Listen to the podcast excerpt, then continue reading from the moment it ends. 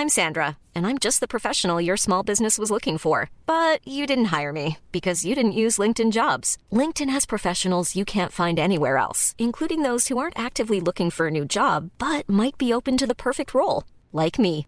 In a given month, over 70% of LinkedIn users don't visit other leading job sites. So if you're not looking on LinkedIn, you'll miss out on great candidates like Sandra. Start hiring professionals like a professional. Post your free job on linkedin.com/people today. Mom deserves the best, and there's no better place to shop for Mother's Day than Whole Foods Market. They're your destination for unbeatable savings, from premium gifts to show-stopping flowers and irresistible desserts. Start by saving 33% with Prime on all body care and candles. Then get a 15-stem bunch of tulips for just $9.99 each with Prime. Round out Mom's menu with festive rosé, irresistible berry chantilly cake, and more special treats. Come celebrate Mother's Day at Whole Foods Market. Planning for your next trip? Elevate your travel style with Quince. Quince has all the jet setting essentials you'll want for your next getaway, like European linen, premium luggage options, buttery soft Italian leather bags, and so much more. And it's all priced at 50 to 80% less than similar brands. Plus, Quince only works with factories that use safe and ethical manufacturing practices. Pack your bags with high-quality essentials you'll be wearing for vacations to come with Quince. Go to quince.com slash trip for free shipping and 365-day returns. The Premier View Tipperary GAA podcast has just got its very first sponsor. The podcast is now proudly sponsored by Merchmonster.ie. On Merchmonster.ie, you can buy personalised hoodies, t-shirts, polo shirts, personalised snood face coverings, and a whole lot more. They've even got a product personalizer over on their website. Go over there and check it out now. They deal in one-off orders and also in bulk orders, class hoodies, team and work polo shirts, and everything else in between. Go over there and check them out now. It's merchmonster.ie. Now let's get back to this week's show.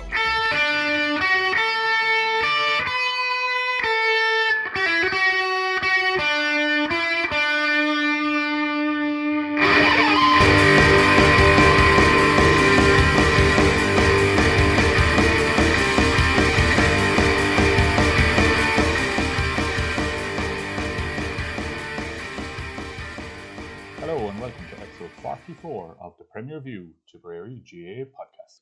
My name is Michael McCarthy, and this week we have our local paper review with Shane Brophy of the Nenagh Guardian.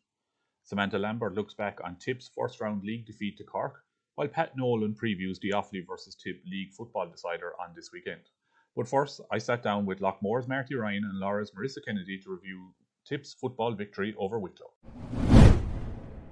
The footballers were out against Wicklow in a do or die game. I, I think uh, with both teams having lost their first round, uh, Marty, it was a. I, I did the report. I called it a dour affair. It was, oh, Jesus, I, I thought it was a terrible game of football. We just did, lacked cohesion. Now we have a lot of injuries and we are missing a lot of our first fifteen. Uh, but we should be we should be a bit better, shouldn't we? We should be beating Wicklow comfortably. No offense to Wicklow, but we should. Um, uh, it's I've to be honest, I've been to a fair number of Tipp football games over the last few years, and they're either edge of your seat excitement or absolutely awful affairs. I just I just particularly uh, think of a Fermanagh League game a couple of years back, and it was the longest 17 minutes of my life.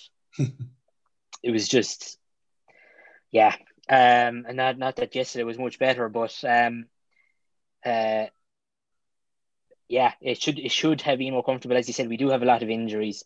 It's kind of we our, our league preparations do seem seem to get kind of hampered by a bit of bad luck most years. Uh, something goes wrong. Any team would miss the likes of Michael Quinlivan and and that, you know.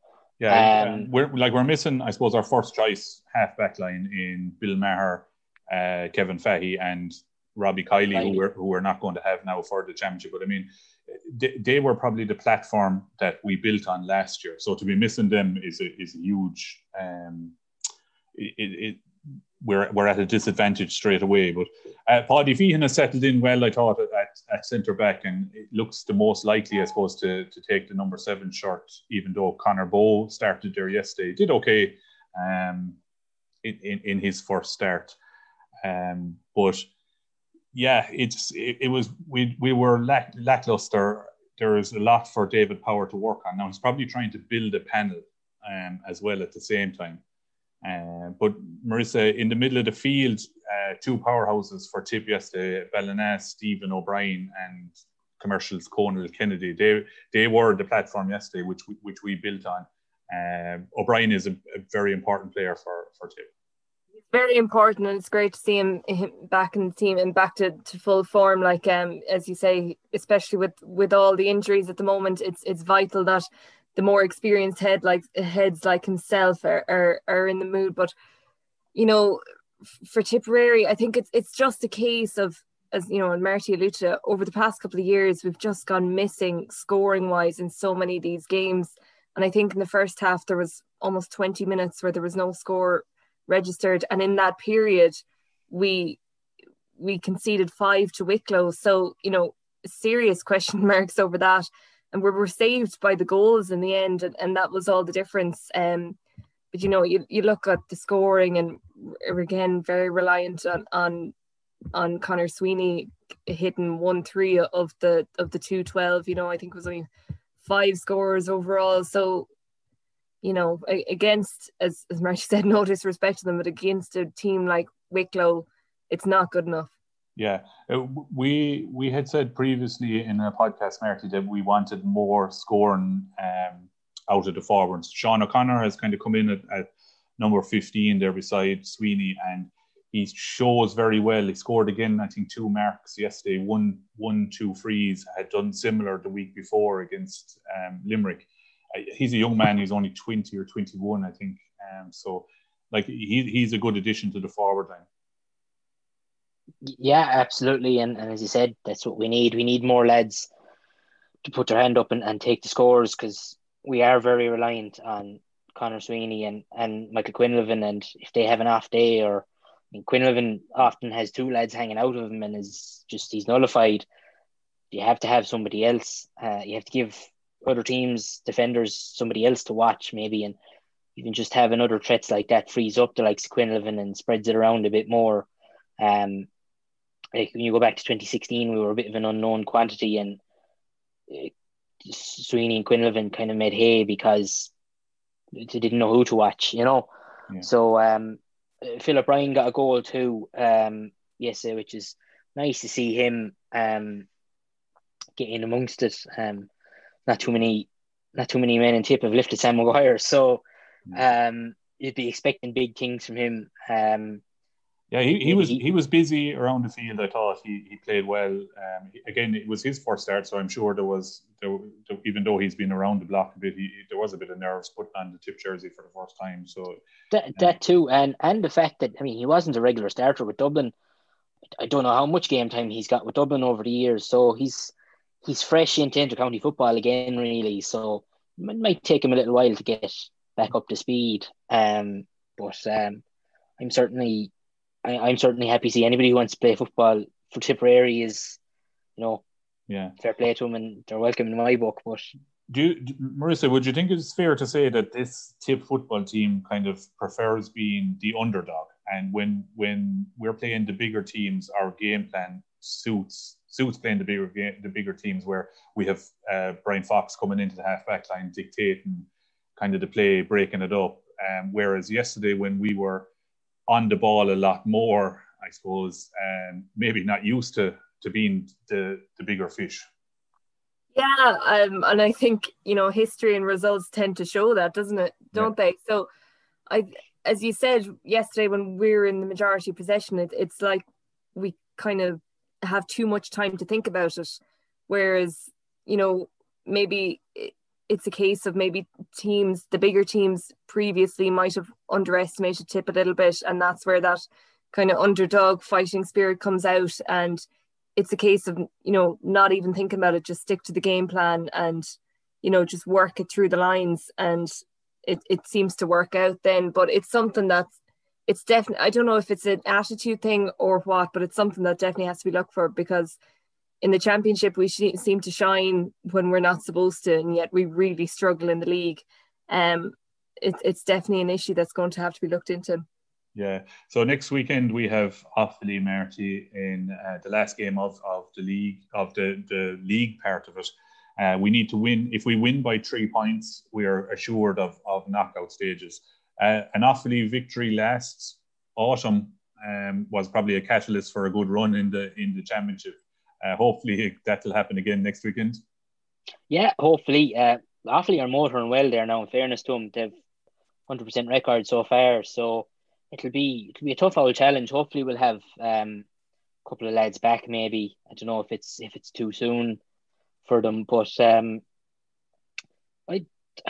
I don't want to say it's a must win, but it kind of is really. Um, you know, you want to be you want to be kind of um because if we don't win, that's it, like for the league. Mm-hmm. So that's your preparation over and done with. So you kind of want to be going in, you know, as Munster champions, winning Division Three should be a, a very realistic aim. Um, if we don't win, it's not the end of the world, but I think we should be trying to make a final anyway. We definitely should be appearing in the semi-finals. So um, yeah, um, hopefully it'll be a good test for us. I think we'll have a good idea where we are after that. Uh, unfortunately, we can't wear the white jerseys again because we do have a 100% record in those jerseys now at this stage. Yeah. Um, the, the, the white I, the white jersey is a, is a class jersey, but it's just so hard to see the numbers, the gold numbers on when when the game is on to know. Um, if I have one GAA Go is a is a brilliant um, facility for for us to have, and but the commentator they had yesterday, um, he definitely had never seen Wicklow or Tipp play football before, and more often than not, he did not know who was on the who was on the ball at the time, and uh, he missed who who was scoring. It was kind of a score for Tipp rather than a score for Conal Kennedy or, or Sean O'Connor or whatever. But I think that it, it wasn't helped by the, the gold numbers. Um, I don't know how often we're going to get to wear those now. Um, in in in the future, we we only wore them yesterday because Wicklow wore the same jerseys and, and we we had to to change being the home team. But um, yeah, as you said, I, a, a, good game to look forward to against Offaly next weekend, and uh, hopefully they do get to, to victory and get into the knockout stages. Um, as you said, it's it's important that we that we're playing knockout football, um, especially when we're in we're, we're in Division Three. Just on the jerseys too, it was uh, a slight variation on what you said. The, the Teneo was back on the on the jersey, um, and uh, the shorts was an interesting one actually. I thought because um, if you looked at the shorts, they're actually a set of training shorts because they had numbers on the shorts as well. I don't know if you noticed that. No. So um, they're a navy and green pair of shorts with, with numbers on them. So as far as I know, that's part of a training kit, which was just maybe I might be the only person in the county interested in that. But for anybody who's into their GAA kits, that's a bit of trivia for you. Very good. Uh, I, I hadn't noticed. I, I noticed the, the navy shorts or the black shorts, whatever they were, my uh, but um, yeah, I, I was just I was, when I was inside in the shopping centre in Thurles on uh, Friday evening, I saw this funny green jersey inside Elvery's. What the hell is that? And uh, then I spotted a navy Teneo across the front. It's green jersey with navy Teneo, and uh, that must have been part of the part of the kit that the shorts came from. So uh, whether whether we ran out of money to supply the lads with another set of green shorts or or what, I don't know. But uh, fairness, the, the Teneo in white looked nice on the front of the jersey. I have to say, like it's it doesn't. Uh, it was great to see that jersey without a sponsor for Bloody Sunday and Everton, but I don't think the sponsor ruins it as such. Because uh, obviously, going forward, anytime it's worn, there will be a sponsor on it. Yeah, no, I, the sponsor did look fine. It was just a the numbers on the back were very hard to read. I suppose maybe it was the, the sun or whatever, but the, the gold and the, the green the green and white background was just. Let's get an old black patch or something and put it on the back with white numbers for you. That's it. That's it. Yeah, my uh, my old age, my eyesight isn't as good as it used to be. Okay, I'm delighted to be joined on the Premier Review Tipperary GAA podcast by renowned sports journalist Pat Nolan of the Irish Mirror and proud Offaly man. You're very welcome, Pat. Thanks very much. So, Pat, Offaly are absolutely flying in Division 3 South of the Football League. Two wins from two. Uh, first day out, four point victory over Wicklow. Um, going, going well at the moment? It's going well, and that they've, they've, they've obviously won, won the two matches. Um, it's, it's, it isn't too often, really, that Offaly footballers have been able to put victories back to back. Um, I was just working it out there the weekend after the game that they haven't actually done it uh, outside of Division Four, where they've been a couple of times over the last ten years or so uh, since I think 2003 that it was the first time that, that it started. Sorry, that it, that it started a league campaign with successive wins.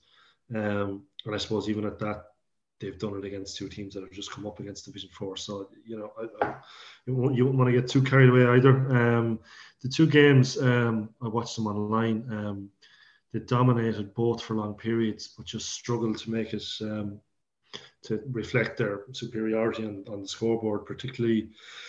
Uh, in the first half against Limerick, where it was five each at half time, and Offaly had missed a penalty, another couple of goal chances, had five or six wides, dropped a few short. Um, and I think at the other end, Limerick had maybe scored had scored five points out of maybe seven chances. So, um, you know, they get they really should have been out of sight at that stage, um, and were in danger. You know, Limerick got a goal shortly after half time. You know, and it turned into a bit of a scrap. Then, and in fairness to them, they dug it out with some brilliant uh, the likes of Shane Horan and Cian Farrell have come off the bench to great effect in, in the last couple of matches, and I'm, I'm not sure they can afford the luxury of, of, of, of not starting them again. Um, you look at Niall McNamee, who's done well off the bench as well. Uh, I suppose Niall probably at a stage of his career, 35, where that role probably suits him.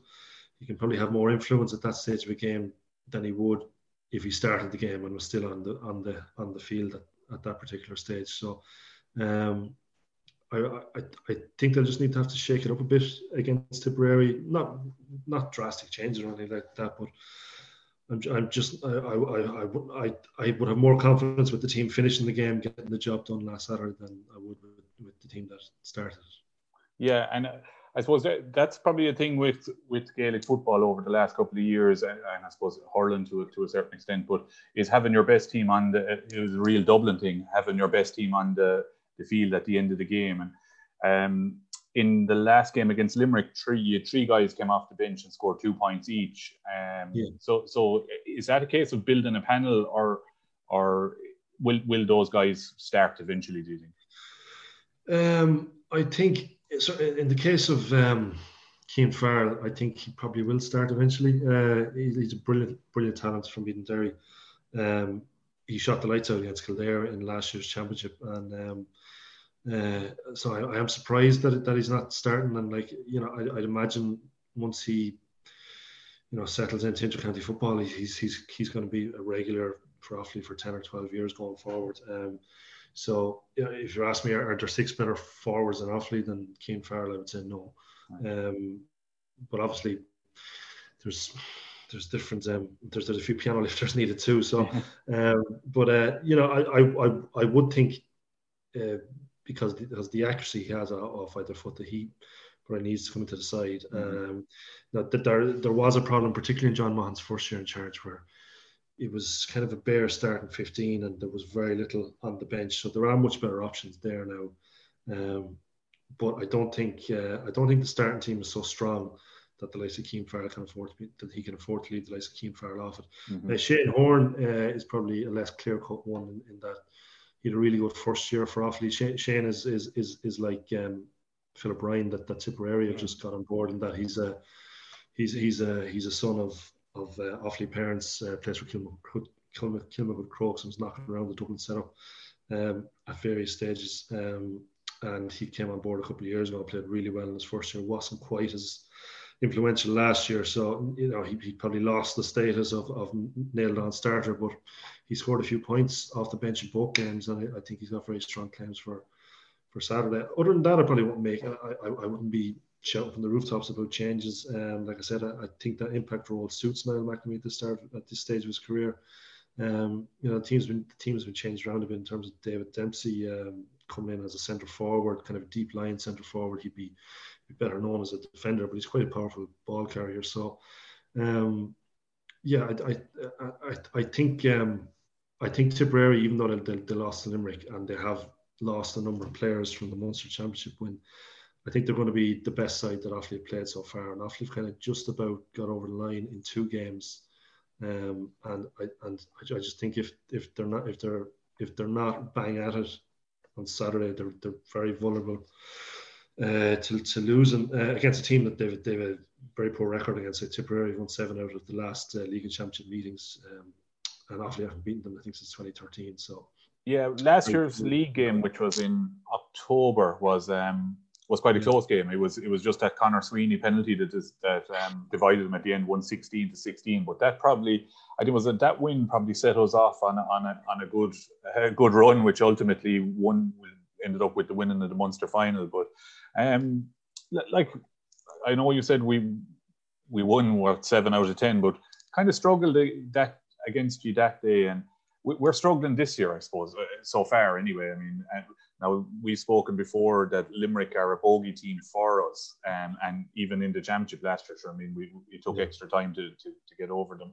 We struggled for long periods against Wicklow, in my opinion. I watched it like you were watching on, on GAA Go, but it's it, it was tough. It was a tough watch, and we're not we're not firing, I suppose, and that that is the, with the injuries that we have. But would our Offaly, do you think? Um, well, obviously now after winning two, and their fate is in their own hand. But is promotion a real a real uh, thing for Offaly this year? Uh, yeah, well, it has been for a number of years, but generally Offaly have tended to be like have tended to be uh, flirting with relegation, um, going into the last game or two rather than pushing for promotion. I suppose there there generally comes a, a phase, you know, midway through league campaigns where you know, if you get a result one way, you're going to be pushing hard for promotion, and, and if it goes the other way, you're going to be scrapping relegation. And often invariably come out the wrong side of those particular games. Um, so uh, there is there is kind of a lack of a killer instinct to them. Um, like you mentioned, how the, the game against Tipperary last year was was close, and generally uh, those games would always be close with Tipperary and teams in and around that level. But um, I suppose Offaly generally tend to beat teams that are I suppose, in and around their level or below them. But when it comes to beating a team where they have to, which is an opportunity to move up a step and, and get, go to the next level, they generally tend to fall short. Um, so, you know, being competitive, even right up against Division One teams, like they, they, they, should have beaten Meath and Navan in the championship a couple of years ago. They were f- five or six points up midway through the second half and uh, and lost the match. And Meath had just got promoted to Division One at, at that time. So, I think being competitive against any team right up to the lower reaches of Division One is within reach for Offaly, but it's just that there is a mental frailty there and in seeing out games and um, and putting teams to the sword, uh, and that's why I, I, I, wouldn't be terribly confident that they'll that they'll get the results uh, on, on, on Saturday. Yeah, um, yeah, it, it would. It'll probably be a, a tight game again um, when, when it when it comes down to it. The the championship then this year, um, how do you think Offaly will go? Louth, I think, in the first round. Um, is that that's a pretty decent draw? I suppose it is, and it is. Um, you know, it's winnable, um, but at the same time, you expect it to be kicking Louth with Mickey Harte being over them. Um, I know they're they're in a bit of a they're they're in a, effectively a promotion playoff against um, Sligo at the weekend, see who, who gets through to, to the to the semi-finals. So, um, you know, it's just it's very difficult to um, to to to state that there, there are very few teams that you would say Offaly would go out and play against that you'd be absolutely cast iron certain that, that they would win, and that that's not based on ability because there is a good standard of football of footballer available um, to John Maughan, um, generally speaking. Um, like whereas like un, un, un, underage football sides have been pretty competitive for the last 10, 10 or 12 years, unlike hurling, like so, so where the standard has obviously dropped considerably. So there is a good standard of player there. Um, but I just think they, they just need to um, they just need to get a big win, mm-hmm. which they just haven't like I'd say the last significant win that Offaly had in championship football was against Monaghan in 2011. Like that's 10 years ago, where, where they beat you know, a team that where they took a scalp, you know, and uh, they haven't got out of Division Three in in the last ten years. They've only been close maybe once or twice, and they've been relegated to Division Four a couple of times. So, yeah, Louth is a decent draw, um, but certainly not uh, nailed on victory by by any stretch. They would then, if they won that, they would play Kildare, uh, who often have an awful record against them, haven't beaten them 15 years. They've lost their last 12 games against them in all competitions. So again, that would be a winnable game, but Offaly would be definitely be un- underdogs. Um, it's it's it's another one of those games you can see off, Offaly being competitive in, but could they actually get over the line? You'd, you'd, you'd have to have your doubts based on, on the last 10 years. And of course, even if they did, Dublin cast a massive shadow over the Leinster Championship anyway. So, um, mm. you know, a bit, bit like bit like Kerry traditionally do in Munster, but um, yeah, the Leinster Championship is uh, is a bit of a dead duck, and the fact that there are no qualifiers this year doesn't do a whole lot for morale for the other ten counties in Leinster that take part in it, and I think most, if not all of them, will be looking for promotion in the league as a means of progress this year, and uh, and you know hope for the best in the championship. Yeah, um, you mentioned John Maughan is obviously your manager. He this is his third year. I think he was late eighteen. I think he came in as manager. But has he made significant strides in in, in improving the, the state of Offaly football in, in those years?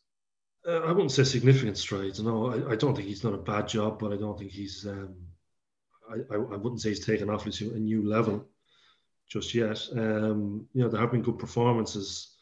Uh, like his first league campaign, there was a number of games where, like they, they that they just should have won, and just again the same old story. Couldn't couldn't get over the line. Uh, ended up just about avoiding relegation, where there was a couple of games that probably should have won that would have put them up contended for promotion, but that's an age-old story. Yeah. The success of Offaly teams before John Maughan took over. So um, yeah, a couple of good performances in championship games um, against the likes of Kildare and Meath without winning them.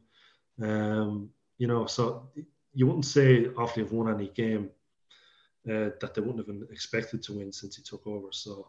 Um, you know, so it's been very, it's been slow progress. They, they certainly haven't gone backwards, but I think if they are gonna, if his managerial reign is going to be considered a success, I think the next couple of weeks will probably be defining for him because um, you know getting out of Division Three would be massive for Offaly, and um, Saturday's a massive opportunity to do that. Um, and even if they do that on Saturday, it'll still be a very tough game after it. So um, it's it'll I'd say the next few weeks more so than the championship might uh, define uh, whether he gets a fourth year or not.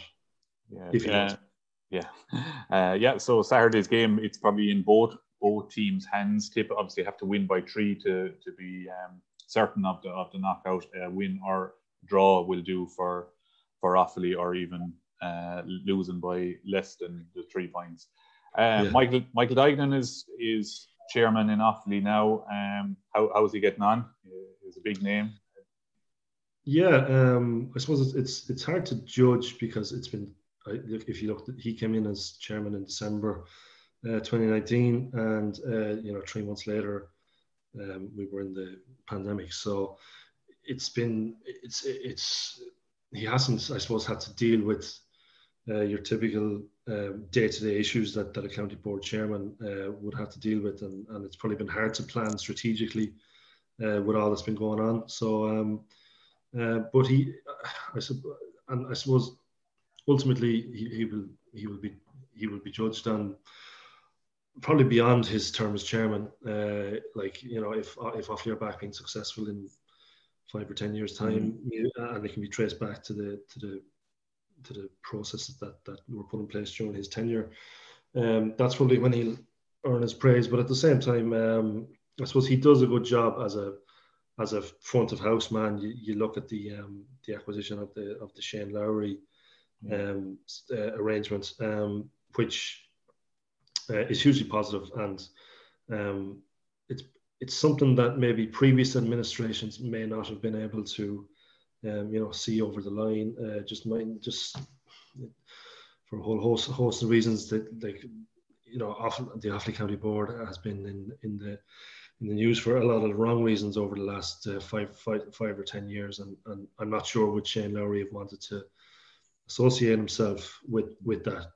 Uh, maybe, maybe, maybe he would have, but it certainly, I, I suppose, um, yeah, I suppose Duignan would have been seen as being more approachable to, to someone like him anyway. And it's um, it's great to see something like that. And I suppose he's he has surrounded himself with a lot of very capable people too, which which probably have skill sets that he doesn't have in, in, in terms of uh, you know just just the nitty gritty of administration duties and, and week to week stuff uh, that that that boxes that have have to be ticked. Um, so I suppose to answer your question, I would say um, you know there are positive signs uh, uh, so far, but um, I'd be interested to see when things bed down again after this pandemic and um, and you're into more nitty gritty issues. Um, and and I suppose driving home uh, plans like the Shane Lowry one because we've had any amount of reports and and and you know academies and, and you know plans for underage development over the years and obviously that have amounted to virtually nothing. Um, albeit the two minor teams are, are in Leinster finals this year, but um, um, I'll just be interested to see what what the follow through is on on all of that sort of stuff in in in, in years to come. And I suppose, like like I said, that's what will define his his reign probably more than anything else. Yeah, you, you just mentioned there. Obviously, the two minor teams or seventeen teams are in the the two Leinster finals, isn't it? Um, yeah. from 2020. Um, so like that, that's a that's a big achievement. I think it's probably back to the late 80s when that was last last achieved. Um, I think so. That, that that's positive. Yeah. That's positive for for for both codes in the county. Yeah, but um, at the same time, like, and uh, Michael Fennelly actually alluded to this in, a, in an interview recently. Like, it is only one set of players mm-hmm. um, getting to Leinster finals. Like, I, like Offaly have been in. It's it's an exercise that I've been meaning to do that since the mid '90s. Offaly have been in any amount of Leinster finals uh, at underage and senior level, um, and they haven't barred the minors and under 21 hurlers in 2000 since 1997. Offaly haven't won any Leinster final mm. um, and probably have lost, I'd say upwards on at all grades, probably upwards on 15, maybe maybe maybe more. So um, there comes a time where you have to start winning those and and getting to them consistently um, is the key because um, you know if Offaly were to win these two Leinster finals and then disappear at minor level for the next uh, five years again, yeah, like you're you're not going to get the base of a successful senior team of of yeah. those two sides. So um, it needs to be sustained. Uh, and look, obviously, it's a small county. You can't realistically expect to be winning underage honours year after year, but you do need, um, you know, a succession of underage sides to build a good, a good senior team. And often we haven't had that since the late '80s in either code. Mm-hmm. Yeah, no, but it, but it's good to see that with, with the two teams in it, and as you said, it, it is all about sustainability and and bringing guys through year on year. Pat Nolan, it was a pleasure to have you on the Premier View. Thanks very much. Thank you. No problem.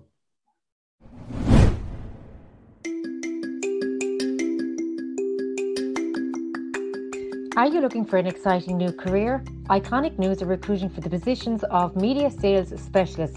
Iconic is Ireland's largest independently owned newspaper group with an unrivaled audience in print, online, and mobile.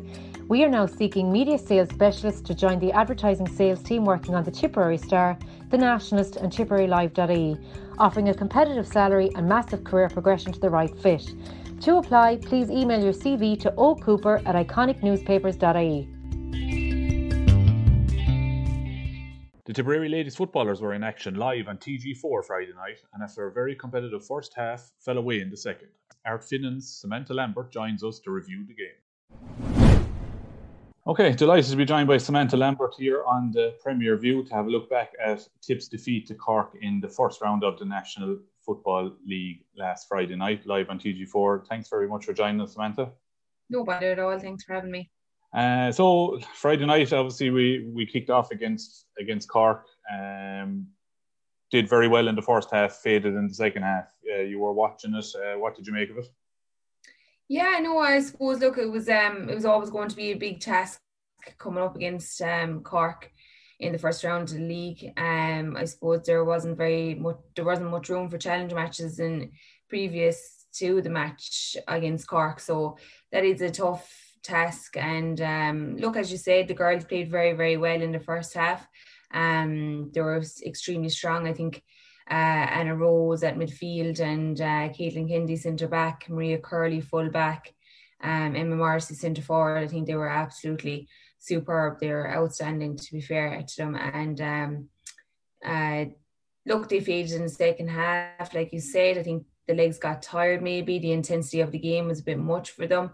Um, at that point. I, I, think they have a lot of uh, hard training done, so maybe that took its toll. But like they kept battling, which is a, a, is a great sign. Like and they kept trying their best. So like they've loads to learn from it. Um, I suppose loads to take from it. Um, things that they can work on. But there's loads of positives that they can take from it as well. Like and as you said, they played really really well in the first half. They really stuck with Cork, and um, I think um, if they kind of drive it on and not dwell on any the negatives or not the negatives, but know, not dwell on the loss. I know it was probably they, they lost by quite a bit in the, the end. I think it's 12 points. But look, um, as long as they learn from their mistakes, I think they, they have a lot to work on and they can progress again against Waterford this weekend. And that's the most important thing that they don't dwell on it and they take the positives from the game. Yeah, um, just just on that first half, we, played some good football in the first half. Um, we led at one stage after Marie Creedon's goal. Um, we, we showed signs that, that we're well capable of competing with Cork. Oh yeah, definitely. Um, and I suppose it was the first time in my career that we had bet them uh, two years ago down in Uí Rinn, and it was like winning All Ireland. I suppose when we were growing up, well, when I was growing up anyway, um, coming across the likes of Cork, like you never bet them; they always bet you. And when I mean bet you, they they bet you out the gate. Yeah. Um, you know, so that win against Cork really, I think, and a lot of the girls that were playing in that match last weekend, they would have been playing that day as well. And I think we all got such belief and confidence from that game that yeah, we can actually beat them. And like you said, um, they, they stuck with them in the first half. They played really well. They were ahead after Marie Creedon's goal and um look, I, I think they just faded the intensity. Maybe they hadn't um to like you can run all you like, but I suppose when it comes to match fitness and game experience, I think um you can't get that only from playing challenge matches and uh, games like the league matches. So um there's loads to take from it, and I'm sure they've learned a lot since. Yeah, just before half time, there, uh, Roisin Daly popped up with a with a great goal. Uh, she, I was very impressed with her, especially in the first half. She she was up and down the wing. She was getting involved there all the time. Yeah, Daly's an excellent player, great attitude, um, uh, and super fitness. I suppose. Yeah, she was up and down that wing, um, a lot in the first half, and it was great to see her finishing off with a goal um, towards the end of the game. Was a super goal too.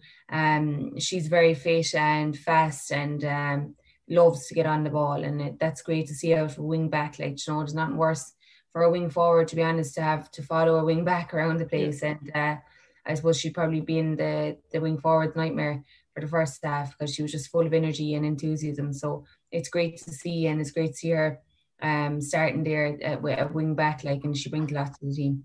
Yeah, your um, your old jersey number there was filled by uh, Caitlin Kennedy, uh, the Aherlow girl. She's um she's a terrific footballer herself, and Anna Rose obviously are, are two stars in the making. But uh, Caitlin is is she's she's strong, she's tough, and, and she's well able to carry the ball forward too.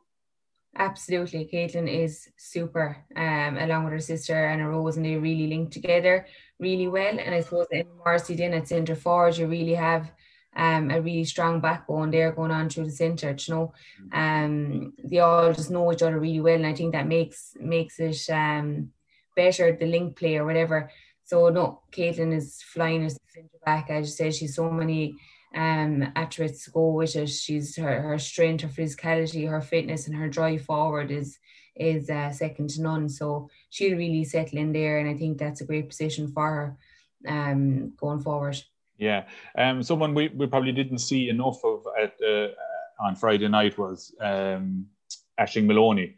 She started out at wing forward and seemed to kind of be out around the middle of the field, probably trying to link the play and that. But do you think Tipp would get more out of Aishling if she was nearer to the goal, uh, more of a threat?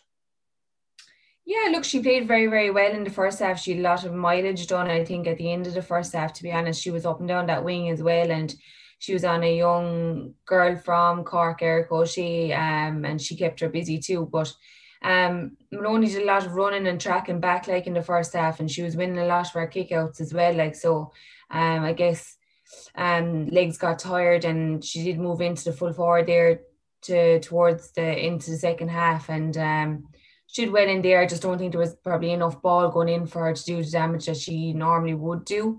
Mm-hmm. Um, but um, yeah, look, I don't think any fullback would enjoy Aishling Moloney walking towards them or a goalie for that matter. So, um, yeah, I'd look there's pros and cons of having her over. Geez, you, you you love 15 Aishling Moloney's going around the place, but um, there's you know she's great to carry the ball, so out in the wing might give her more space inside in the full forward line. Yeah, she's near to goal and she can do damage.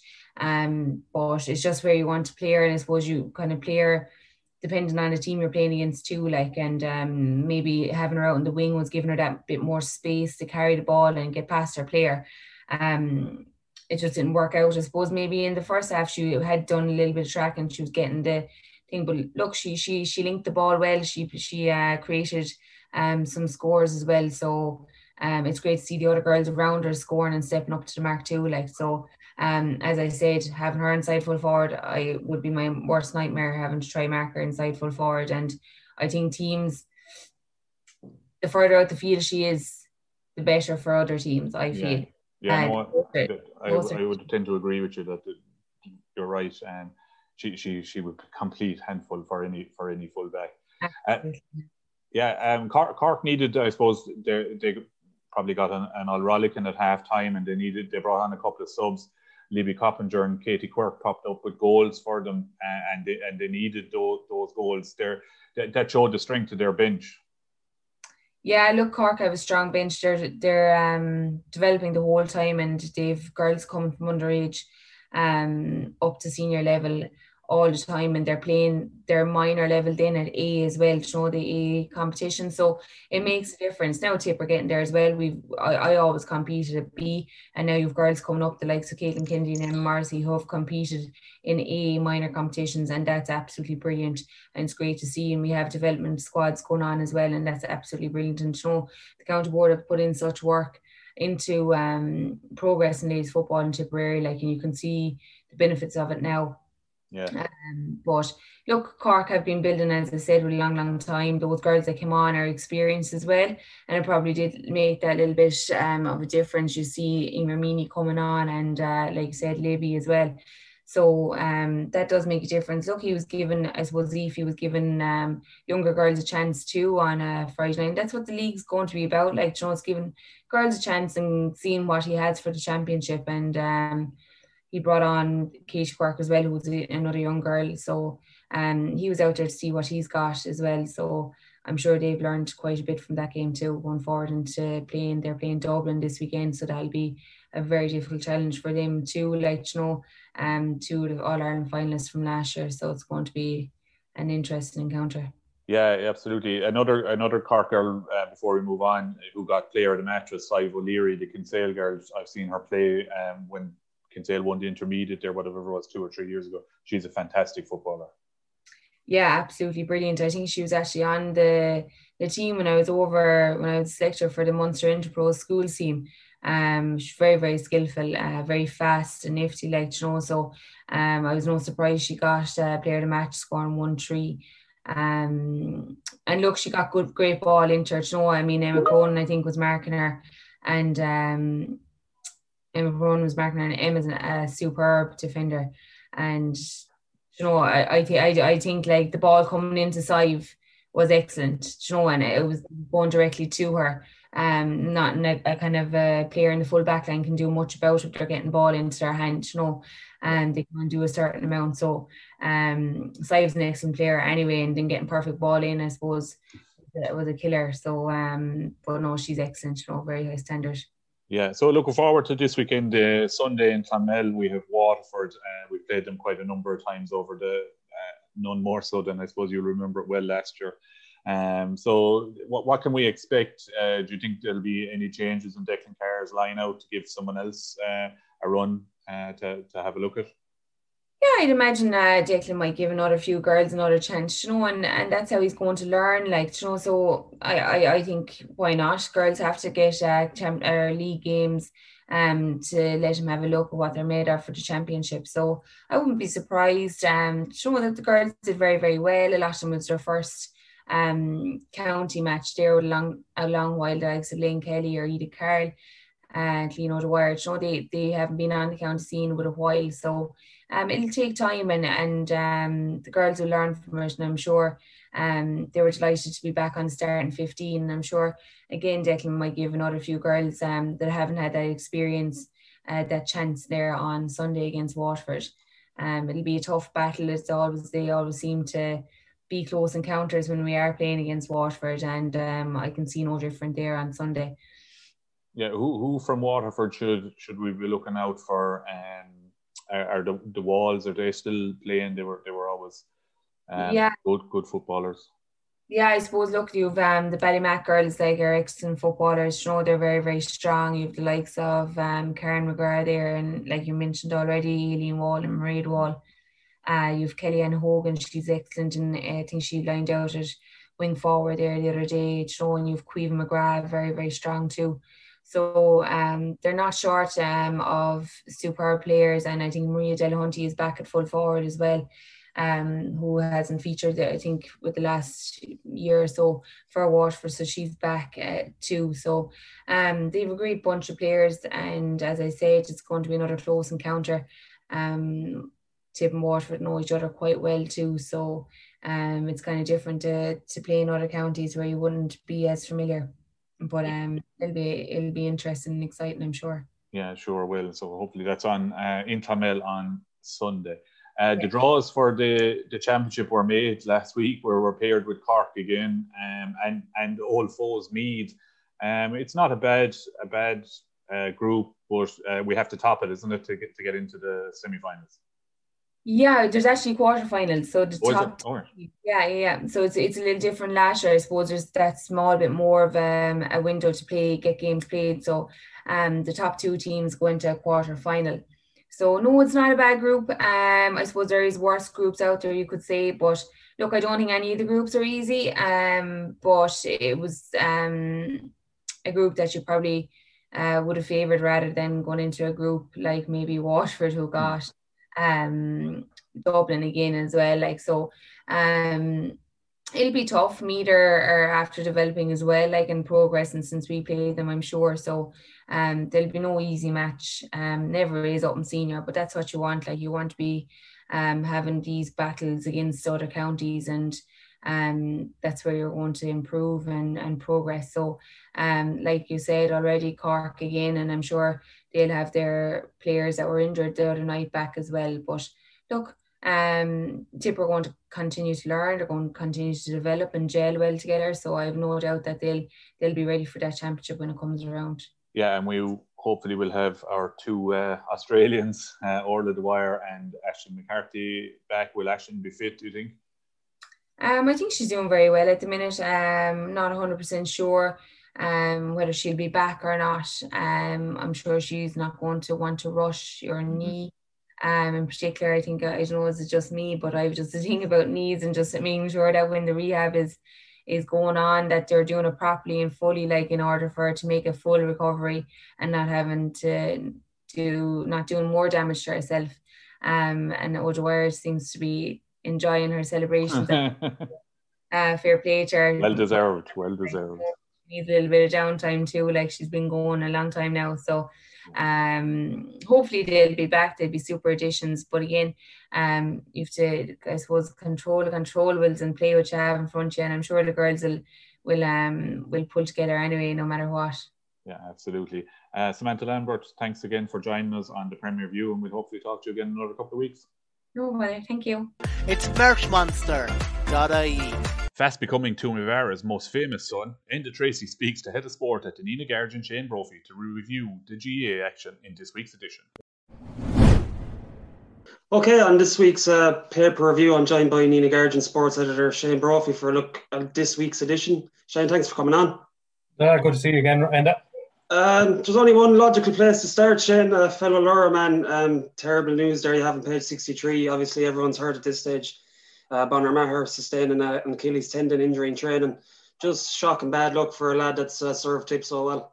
Oh, it's desperate. Like it was the, I suppose the like you don't wish that type of injury on anyone, but like considering like what he's he had to fight back from a cruciate what 24 months ago, like to, to be effectively his second championship in three years is gone. Like it's um, it, it's a cruel blow for the chap. There's no doubt about it. But like it's like I, I think I don't think I don't think there's any denying it. He's probably the most popular player among the the supporters out there because uh, you, what you see is what you get. Like it's there's no bullshit. There's no softness. Like he just goes at it 100 percent every day. He goes out and um, like you could hear in Liam Sheedy's voice there when he, he we spoke about him last Saturday after the game. Like it's it's.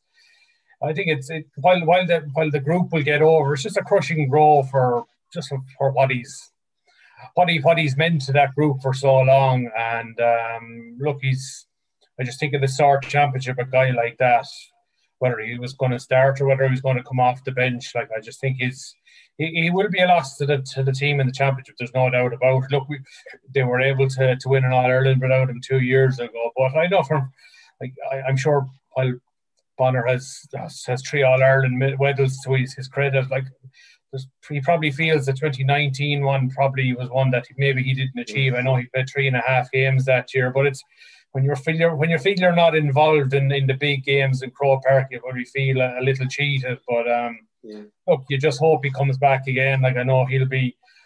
I from he's he's going he's going to use it as a motivation. He's going to he's I get the doubters will say that maybe he's finished. Like he's going to use that as motivation to get back next year. I've no doubt about it. Look, and it's, it'll probably help his recovery in some ways to give him a target. Look, he might well he might get back to full fitness and and wh- whoever the manager will be, whether it's Liam Sheedy or somebody else, might decide we're going to move on from. But like, I've no doubt Bonner's going to give himself every chance to be part of, uh, to be put forward for selection for, for next year.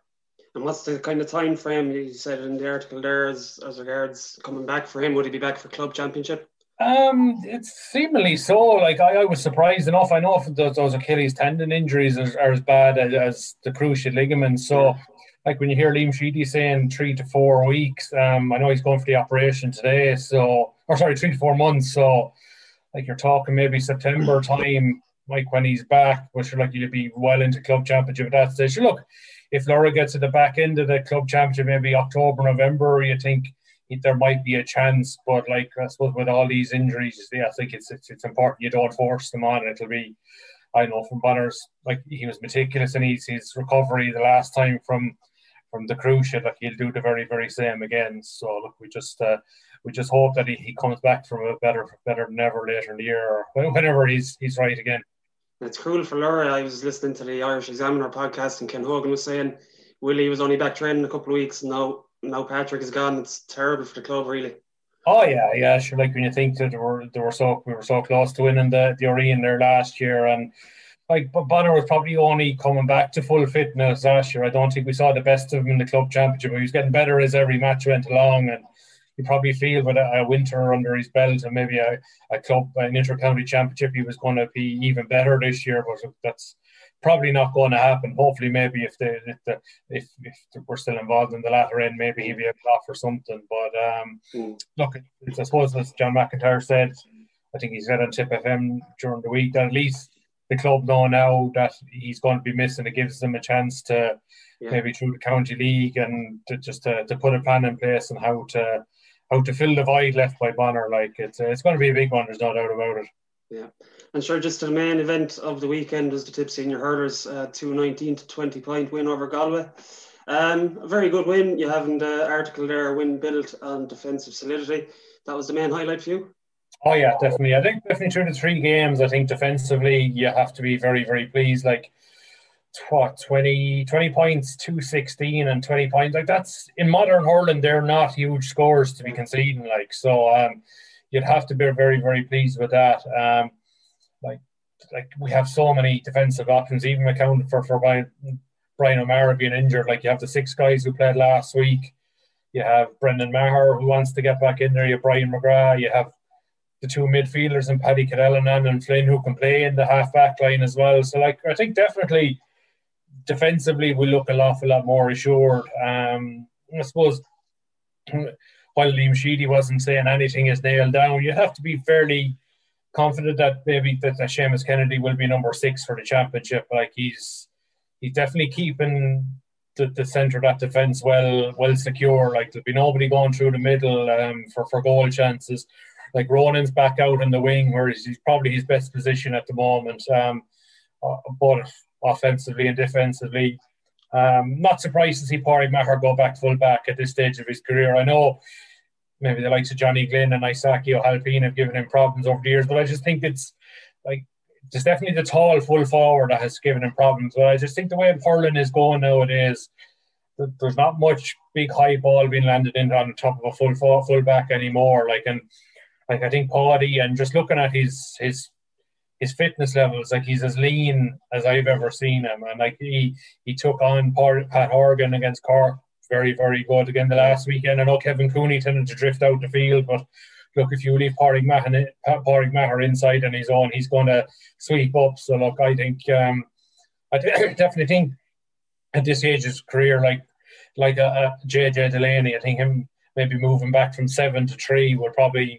provide a bit more longevity. Look, he's only what 31 years of age, and mm. like I, I, would think, looking at what Phil Mickelson said in the golf, like I just think there's too much men of the fact that maybe four or five of Tipperary's guys are in their early 30s. Like they are, like they have so much more to give. Like I just, mm. I'm, I'm wary of when you hear of people trying to write off guys in their early 30s. Like you can't buy experience. Like and okay, they might be able to give 70 minutes that they're what they were a couple of years ago. But like I tell you, if, if you if you got 55, 60 minutes top level of those guys at this level, like that's better than the 70 minutes of maybe inferior guys. Like so, um, look, I think I think Liam Sheedy has done a, a, very, very good job in terms of he's not overloading the older brigade like Pádraig has played what two and a bit games. Brendan Maher He's only come on in two sub games. You probably think maybe Westmeath and Waterford will probably see him in from the start. Like Seamus Callanan is expected back for the Waterford game. Um, Noel McGrath has got what two substitutes. He's probably what two full game. Well, between total probably two full games. So look, I think he's getting he's bringing them back slowly. I think there's no doubt about it. Tipp Tipp want to be hitting the ground running on the Fourth of July against Clare Waterford, and, and I think that's their focus at the moment. Yeah, and we kind of see the highlight of the other two games as well. Uh, Fifteen wides.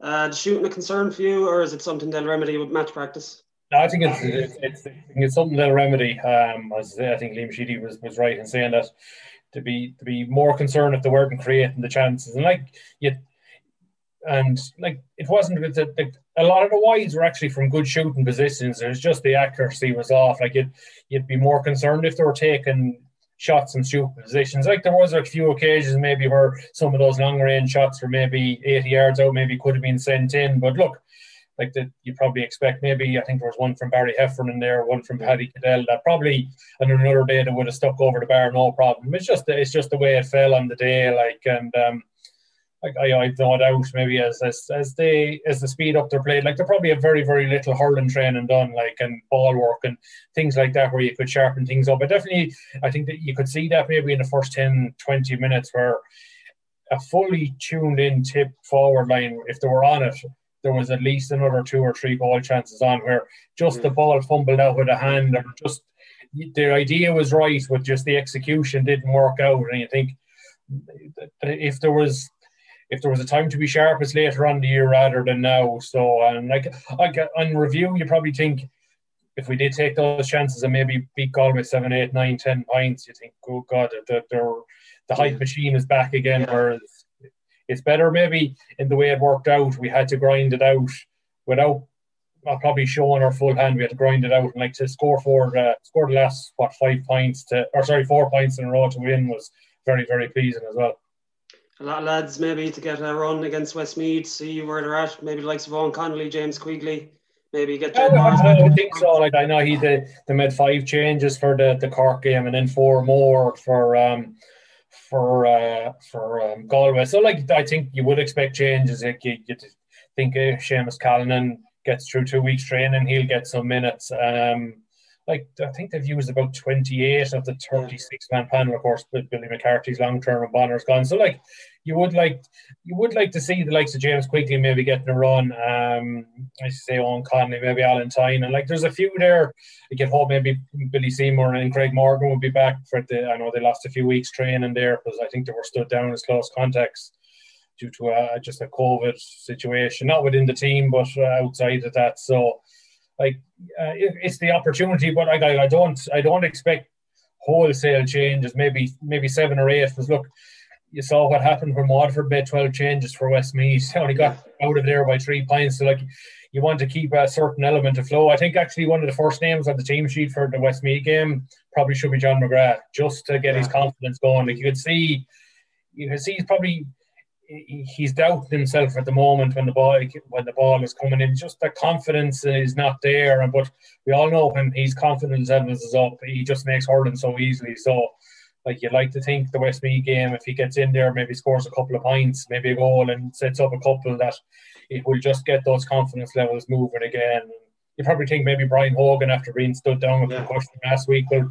will probably get a run out and probably, he'll probably get the Waterford game too. And it'll be interesting to see then. Like Barry Hogan has done nothing wrong so far. I think definitely think we have a we have a competition for the goalkeeper for the championship, which is great. Like we, yeah. we want to see we want to see competition there, and I suppose we're definitely going to see it in defence because, like as as you say, like you have you have at least seven, eight, nine players yeah. for um for probably six defensive slots. Okay, some of them can play in midfield, and um, I just uh, on second view, and I thought um, I thought Michael Breen's contribution when he came on at wing forward was not worthy. Like he he won a couple of puck outs in the air, on, and I just think if he if he can do that again, like we, we uh, in that wing forward position, I just think he'd be so invaluable there because it might release um, Dan McCormack back to midfield, which I think is where yeah. Tipp benefit more from Dan this year. Yeah, he seems to be going back there a bit more like a Burst all there, isn't he? Kind of dropping deep and covering the centre. But Michael Breen's yeah. an, an enigma, isn't he? He's he can be unbelievable or he can be just completely out of the game. It's it's hard to know where he stands as regards starting or coming on. That's it. Like I'm sure it frustrates himself to read to know how maybe one day the ball runs for him and someday like I suppose it, it midfield is that, that frustrating position where as I say one day the ball you could get a heap of ball land in your vicinity, and then some days it's just all going over your head. And yeah. you'd probably say maybe maybe Alan Flynn has suffered a little bit for the last two games where he hasn't appeared on an awful lot of ball. Whereas you look at the first 25 minutes against Galway, Paddy, the ball couldn't, the ball seemed to follow following Paddy Cadell around like a rash. So like it's just. Yeah. It just it could be just the way a midfield position could go or half forward where you're coming back the field, but look, I just thought maybe from the way he caught a couple of those late puck outs that he might think like he's that he's able to do it, and then maybe if he gets some of those one-on-one positions, maybe a wing forward, maybe against a Waterford team, I think maybe that's the sort of a game where you'd love to see maybe that that, that game is going to matter, like and. Um, that, that that could be a game where he's getting the ten or twelve jersey. Because particularly looking at Bonner gone, like there there is an extra position going now in that half forward line, either as a as a starter and an impact sub. So like it, there's there's definitely an opportunity open. I hope for only for Michael Breen, but also a number of players. Yeah, there's savage competition there, and that uh, Westmeath game isn't for. They have a free weekend this weekend, so it's the following weekend. Um, so just moving on to the football now, Shane. Uh, yeah. Two footballers beat Wicklow 212 to 112. Uh, Wicklow a late goal kind of put a gloss on it, but comfortable enough if they made it difficult at times.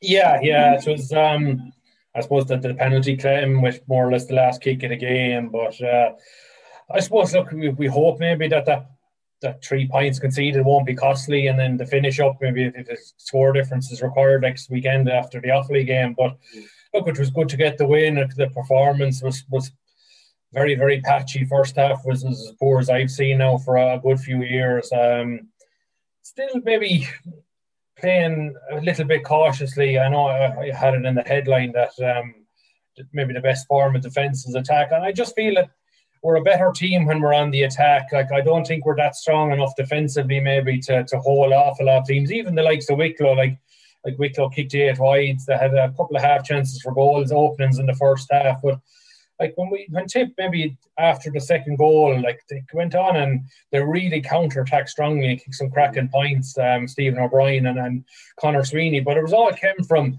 when they got the ball and got in behind their midfield, like they really, really attacked at pace. Like Jack Kennedy coming on was a big help. Like he, he he's um like he, he's I suppose he's getting fitter with every match. Like he, he is he has still carrying lingering that I suppose carrying that lingering hamstring problem from last year. I know they're trying to bring him along slowly. He got he got 15 minutes against Limerick. He got 25 against Wicklow. So you like to think he's probably going to get maybe closer to a half against Offaly. Whether he probably risky maybe to start him at this stage, but look, they might have no choice maybe to get as much out of him. Maybe get 45, 50 minutes out of him against Offaly because like a, uh, that's a game we have to win uh, at the weekend and they might have no choice but to put their put their strongest hand out there. Um, like it's um, just it was it's just frustrating that we haven't been able to put our, our, full team out in the field, and we probably won't be probably till the championship. Maybe it doesn't sound like Michael Quinlivan or Bill Maher will be back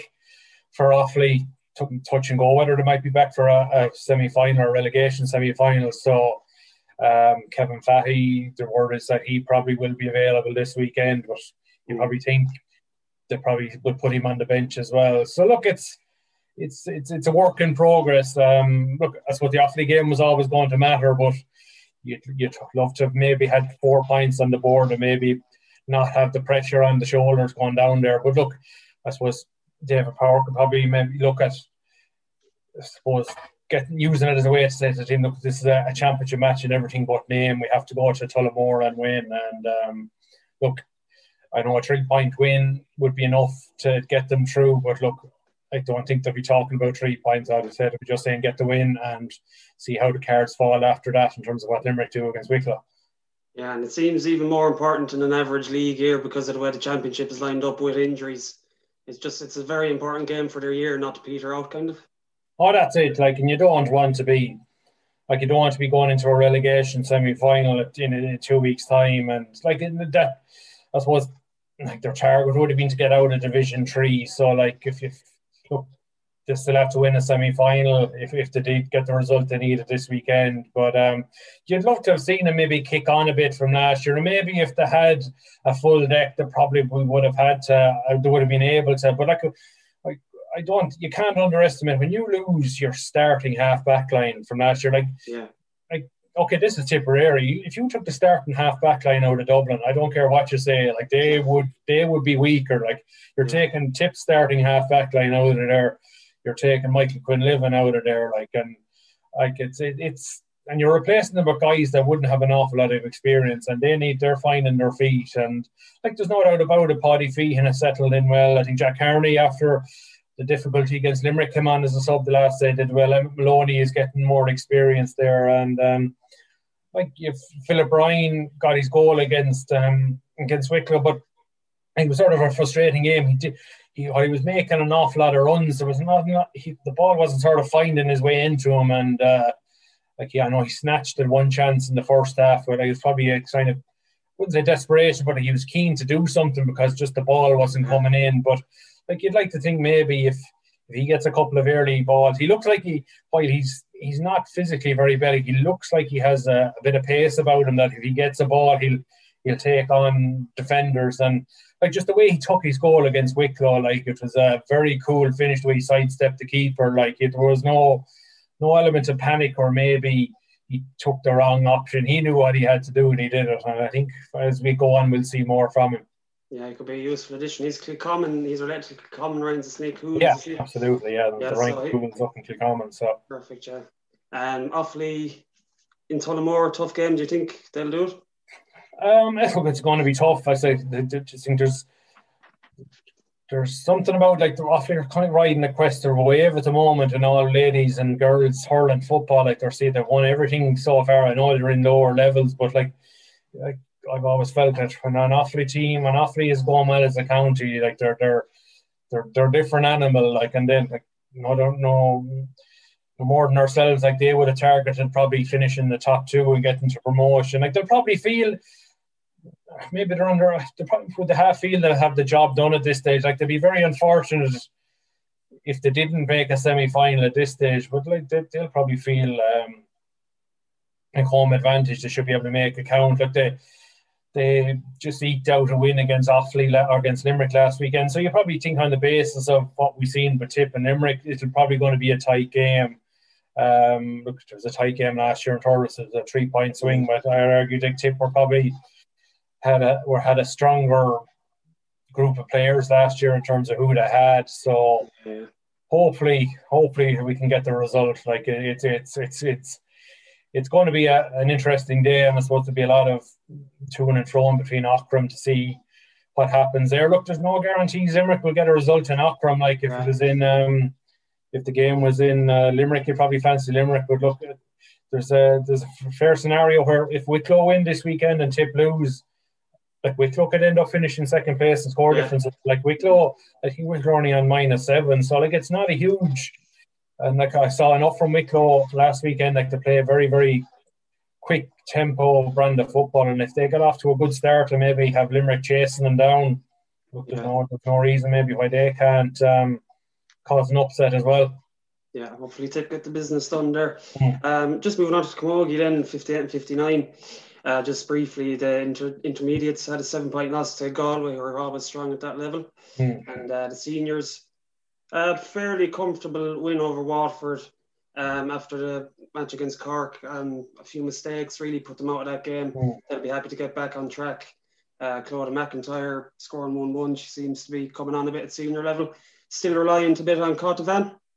Yeah, yeah, but I suppose in terms of um, the uh, bouncing back from from the Cork game to the next and result, like like Waterford have been tricky opposition, as you know yourself watching in the last few years. So like it's probably been as comfortable as Tipperary have been against them in a long time. Like so, and look, uh, I suppose it has to be mentioned that like Waterford were coming in cold. They had no game the week before, and that was probably a huge benefit for Tipp. Like they they were match sharp and like two eleven to three points up at half time. You probably think there, there was something in that. But look, from from Tipp's point of view, which is good that the likes of Emer McGrath and Claudia McIntyre just like got on the score sheet with goals. Like we Tipp need either one or both, right, to really start to gel in there at senior level. And like, like Claudia has vicious pace. We saw we saw with that goal, like she took off and stuck it in the back of the net. Sometimes Claudia, she's actually too quick for her own yeah. goal, like and. um but like she took her goal brilliantly. Like Cáit Devane 12 points out of the 16 that were scored, nine three from play. Like she's yeah. she's playing superbly well. Like it was, look, you still say like it's we're still reliant on her, but look, look, if you feed her enough, she's going to win games on her own. And then maybe at camogie level, you could that can you could you can sort of that can sort of work for for a team. Like um, so, I don't know. I said.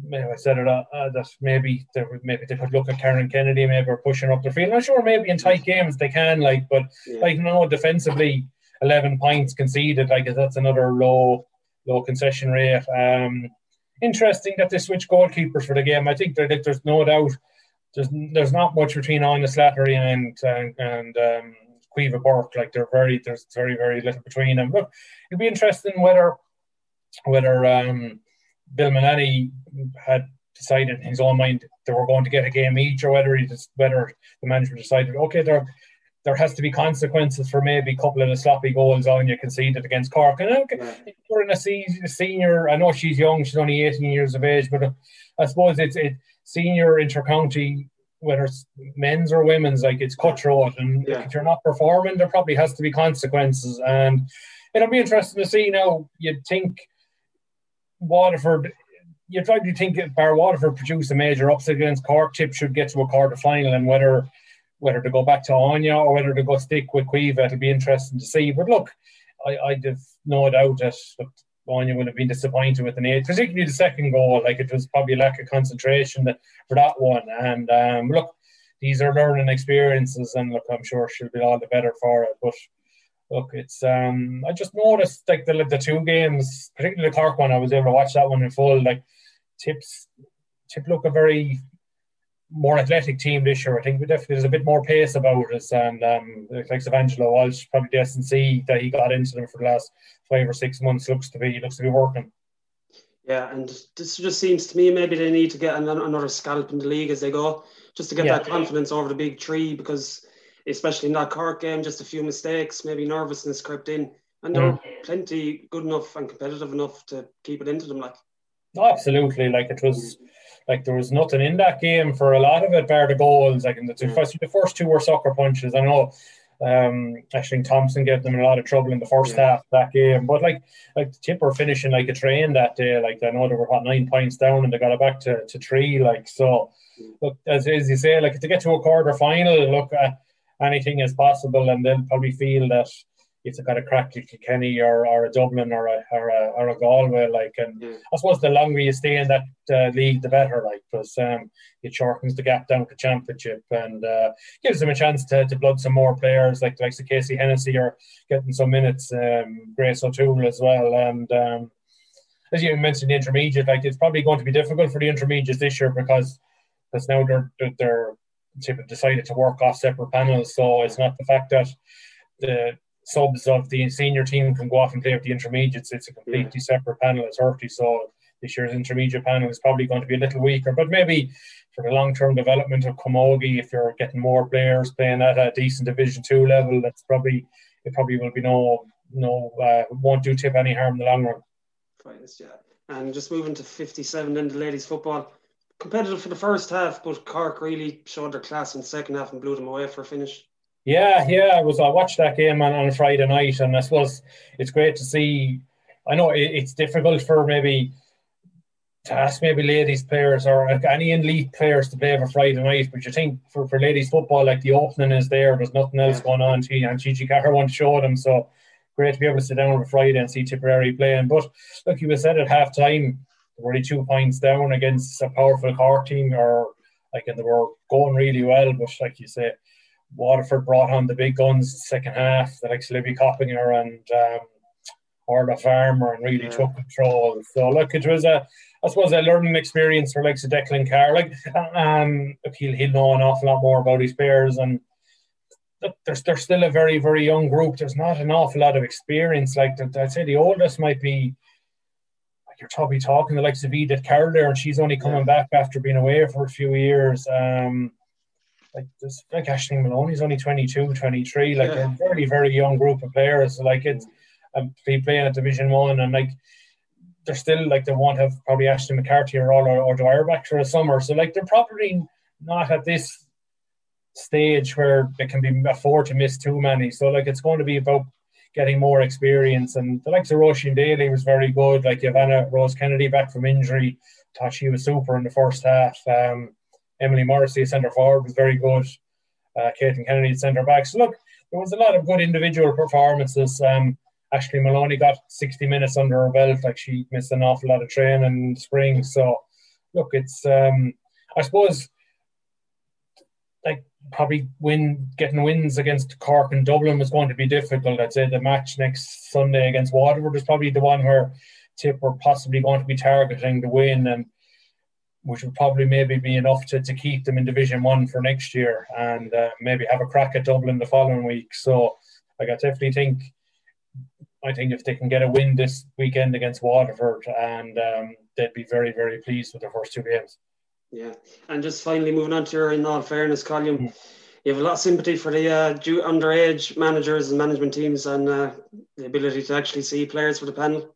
Yeah, yeah, yeah. No, um, no, there's just a there was a couple of just a couple of things I, I heard last week between not only my own club but other clubs in terms of I suppose maybe clubs being critical that maybe certain players didn't get a trial or if they did get a trial they only got one chance or two chances or like but I suppose in fairness to the the, the underage selectors like it's just unprecedented what they've been asked to do this year. Like they have um, I know from a minor point of view, like they, pro- I think there was an element of expectation that maybe the minor intercounty championships could have been delayed maybe to October, November time, okay. just to allow that age group maybe to start off with their clubs and just get back playing again.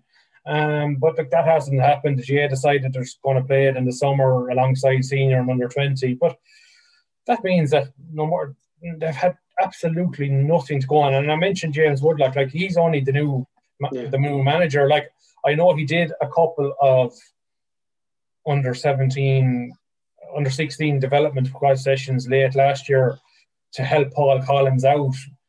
He's a club in not knowing that Paul Collins is going to step down as manager when he did. Like so, but like like James wouldn't have been at any very few club games last year to know who's going well. Like he has had no club games, school sorry, schools games to go on. Um, no different than Johnny Nevin. Like Johnny Nevin's probably nearly in a worse situation because the minor football manager because I think the minor football and under 16 football was sort of I think only at the halfway stage of their club championships when the Jade decided to call a halt early October last year. Yeah.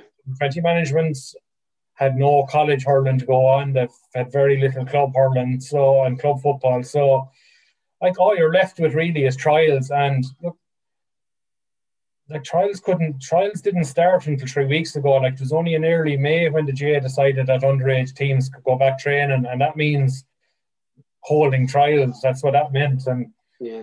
I mentioned, like I was talking to one of the backroom team with the Tipp Miners. like they had over 160 names issued to them by clubs for guys they felt were good enough for trials. And like yeah. And like you know, there's only three pitches in Dr. Morris Park, and that has to go between senior hurlers, senior footballers, all the way down. Yeah. And like you might only get maybe access to one of those pitches a night or two a night, and you might be only get bring 30 in one night, or you might bring 60 in another night between two fields. And like you've you've you've three weeks and maybe five, six sessions maybe to have a look at maybe 110 guys and whittle that down to 30 in the space of three weeks. That's not easy. Like and again if one it's just so unlucky for for the players themselves. Whereas if you don't go well in a night, that may be your only shot. Like whereas another times you might be brought back in two or three times because mm. a guy might freeze on the night, the ball mightn't come his way, or he might just just whatever happens. Hurling and football, it just mightn't happen. But like this time, they've got to go on what they see. Yeah. I know they've done a lot. All the all the coaches have done their due diligence. The ring club coaches, the ring schools coaches, just there to find a bit more about the, the guys they've picked. Um, I know the lists haven't been disclosed. I think last Sunday was the cut off for for all four of the underage panels to be finalised. So um, look, it's I just feel like while every club will feel that the, their own player deserved the look or their own player should have made the final 30, it's just not easy. And look, when you're a county like Tipperary, particularly when it comes to hurling, it's there's so many quality players that I like I know of players in our tip that I was surprised maybe haven't not only made didn't make the 30 but did make the 75. I said, gee, it just shows you the strength. Like Yeah. you think there's a mm. good lad here, but there's equally a good lad in the west south in the mid like that I that you wouldn't know an awful lot about. So like it's just and you know you just hope it works out for him as the year goes on. Like it's it's tough on the player, but it's also tough on the selector. Because look, if, if it'll be thrown at them if they don't go well in the summer. But look, you should have brought my club player in. He, he would have been better. Like just it's so difficult. Like, but as I said at the very end, look, it's it's playing minors have to be all and end all. Look, Lar Corbett, Shane McGrath never played county minor. They have all Ireland medals in their back pocket. Like so, um, at senior level. So look, I just think it's. I think for a lot of underage players this year, I just think if you get a call up to a county panel, brilliant. But after being locked up for so long, just Yeah. I think enjoy, get back playing, and look, if you stay developing 18, 19, 20, you, you, you'll still come to, you'll still get a chance maybe to put on the blue and gold jersey. Absolutely, yeah. And just I, I forgot to mention there, uh, you just had a bit of a tribute there to Ger Gavin, passed away sadly there. Yeah, yeah. Um, I suppose for, for a lot of North Tipperary people like Ger would be very familiar, particularly anybody going to a match in MacDonagh Park in the Ena there. He generally be always just inside the gate there, a bit of crowd control or something like. And actually, look, wonderful, wonderful gentleman. Like, geez, he was very, very lovely man. Like, he never had a bad word to say about anyone. Always positive and look, he's a great loss to Nenagh Éire Óg. He's a great loss to Tipperary because like he what the ideas he brought in terms of fundraising and stuff through Nenagh and through Tipperary were were huge. And I suppose we, we see that through his business like in Gavin the the house of gifts and then the the furniture place here in, in town. Like he was a part of Nenagh there for a long number of years. And look he's seen a lot in his 88 years. And I suppose just disappointing for him maybe the last two years he probably couldn't get to as many matches as he could with Yeah. COVID. But look he he was a great man, and he'd be he'd be greatly missed by, by Nenagh and his family and uh, everybody in, in the hurling fraternity. Yeah, absolutely. Uh, that's great, Shane. Thanks very much for joining us for this week's paper review. No, cheers, Enda.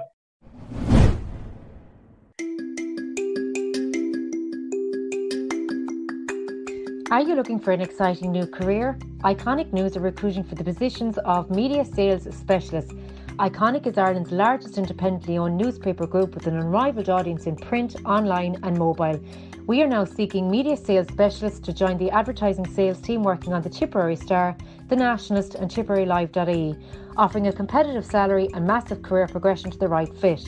To apply, please email your CV to ocooper at iconicnewspapers.ie.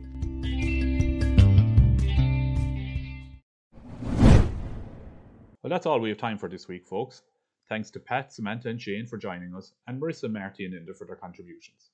Don't forget to subscribe to our website at premierviewpodcast.com so you don't miss out on any new episodes, and keep an eye on the blogs and match report section for some interesting views along with Marty's player ratings. Also, give us a follow on social media Premier View Podcast on Facebook and Instagram, and at Premier View Pod on Twitter. Our next episode will be out Monday afternoon, where we hope Tipp will have had victories over Off- Offaly and Waterford in this weekend's games. Until next time, Tibber na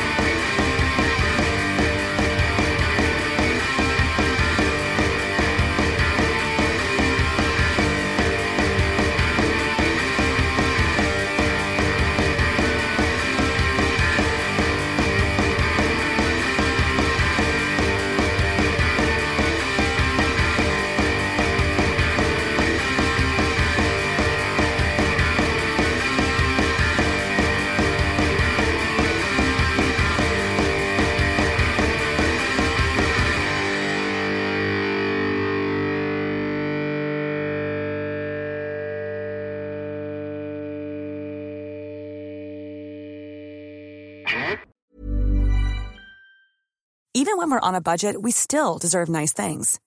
Quince is a place to scoop up stunning high end goods for 50 to 80% less than similar brands. They have buttery soft cashmere sweaters starting at $50, luxurious Italian leather bags, and so much more. Plus, Quince only works with factories that use safe, ethical, and responsible manufacturing. Get the high-end goods you'll love without the high price tag with Quince. Go to quince.com/style for free shipping and 365-day returns. Mom deserves the best, and there's no better place to shop for Mother's Day than Whole Foods Market. They're your destination for unbeatable savings, from premium gifts to show-stopping flowers and irresistible desserts. Start by saving 33% with Prime on all body care and candles. Then get a 15-stem bunch of tulips for just $9.99 each with Prime. Round out Mom's menu with festive rosé, irresistible berry chantilly cake, and more special treats. Come celebrate Mother's Day at Whole Foods Market.